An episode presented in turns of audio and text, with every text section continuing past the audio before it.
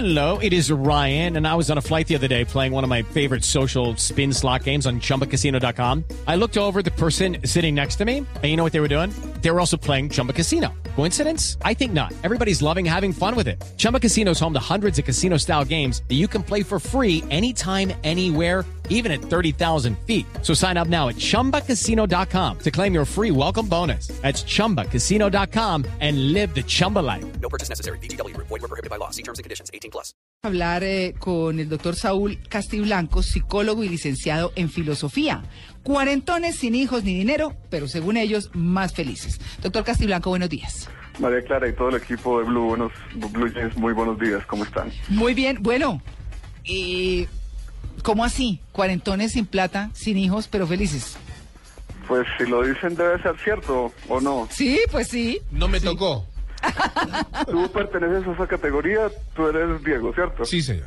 ¿Perteneces a esa categoría? Eh, soy un menos 40, pero no, estoy, tengo los, los, No, otros, los ya- otros dos casilleros llenos Sí, Y casado y con hijos. felizmente unido en tu familia. Sí. en la gracia. Ah, bueno. Pues eh, mm, la pregunta, María Clara, me parece relevante es esa ese deseo de, de formar pareja que existe en el hombre. Me parece que es algo natural, ¿cierto? Que Sí. parte de una complementariedad que, que la persona busca en el otro y que tiende a la estabilidad. Entonces, eh, eh, por ejemplo, leí en estos días un artículo de El Confidencial en que, en que se hablaba de un nuevo tipo de relación que personas amigas van a convivir en un apartamento, no Sí. necesariamente con una relación afectiva. Entonces, yo pensaba al leer eso, oiga, muestra algo que es básico en la sociabilidad. Todos necesitamos buscar una compañía, tener un amigo, etcétera. Ahora, eso es un poco diferente ya a una relación estable, afectiva, que me parece también es una tendencia del ser humano. Sí, eh, sí, es que sabe que yo también leí el artículo que usted eh, dice y son eh, de esos jóvenes profesionales que buscan vivir juntos como, como en compañía, lo que usted dice, acompañados, pero no quieren el eh, La- vínculo. la relación. re- pero no revueltos. Es, mm, sí, y no la, como la, el compromiso, que es lo que se adquiere en una relación de pareja.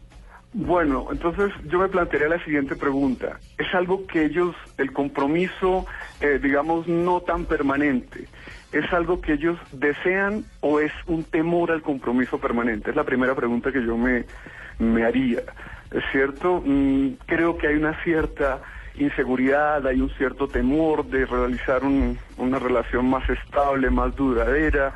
Mm, se debe a muchos factores. Yo creo que cada caso es es enteramente particular y pues tocaría entrar a analizarlo, ¿no? ¿Y, y- y por qué, y por qué doctor, eh, existe esta, esta tendencia? ¿Es para, como decía recién eh, María Clara, Tito, para no relacionarse o porque no encontraron esa media naranja o directamente ya no quieren buscar? Dijeron, bueno, hasta los 40, si no conseguí, me junto con un par de amigos y dividimos costos. Mm, Bueno, mm, como te digo, cada caso es particular, ¿cierto? Pero, por ejemplo, ah, hay parejas que tienen un vínculo que ni siquiera es de unión libre, sino miremos a ver cómo nos va. Entonces, entonces uno siente muchos temores ahí, ¿cierto? A veces puede percibirse, no hablo de todos los casos, hablo, no hablo de cada caso particular, hablo de una cierta generalidad. Uno siente una especie de contradicción, porque al mismo tiempo me voy a vivir con esa persona, pero no quiero vivir de una manera muy estable, o le tengo un cierto miedo al compromiso. Bueno, están esos casos. Ahora tú te refieres más particularmente a las personas que no, que simplemente van a convivir con amigos, ¿no? Entonces yo creo que, que eso es simplemente una manifestación de, de ese instinto de sociabilidad, ese deseo que todos tenemos de compartir algo con alguien, con un semejante, con una persona que tengamos ciertas afinidades, ¿cierto? Pero me parece que esa convivencia entre amigos en un mismo espacio no reemplaza ese deseo que todos tenemos o que la gran mayoría de las personas tienen, ¿cierto? De una unión que tiene la estabilidad, que tiende al compromiso, que tiene como base la complementariedad afectiva, psicológica y también física. Ahora lo llevo para el lado de la psicología. Eh, si estos amigos, estos cuatro amigos, estos dos chicos y dos chicas, supongamos un ejemplo, eh, digamos, se ponen de novio y empiezan esos, esos choques, esas relaciones de, ay no, porque la pareja de él dejó el baño sucio, no. Se modificaría esa tendencia. Pues sí, ¿Cómo no se debería manejar esa situación? sí. Perdón, discúlpame, te interrumpí. No, ¿cómo se debería manejar esa situación? Digamos, cuando esos amigos empiezan a relacionarse y, digamos, queda ese tercero ahí, esa pata, ¿no? Ese violinista, como se dice. Bueno, eh, no deja de ser una situación un, co- un poco confusa, por lo menos para mi cabeza, te digo. Pero, pero evidentemente, pues en toda, en toda convivio humano siempre tiene que haber reglas, ¿cierto? Unas reglas de cortesía, unas reglas de una cierta disciplina, porque si no, no podemos convivir, ¿cierto?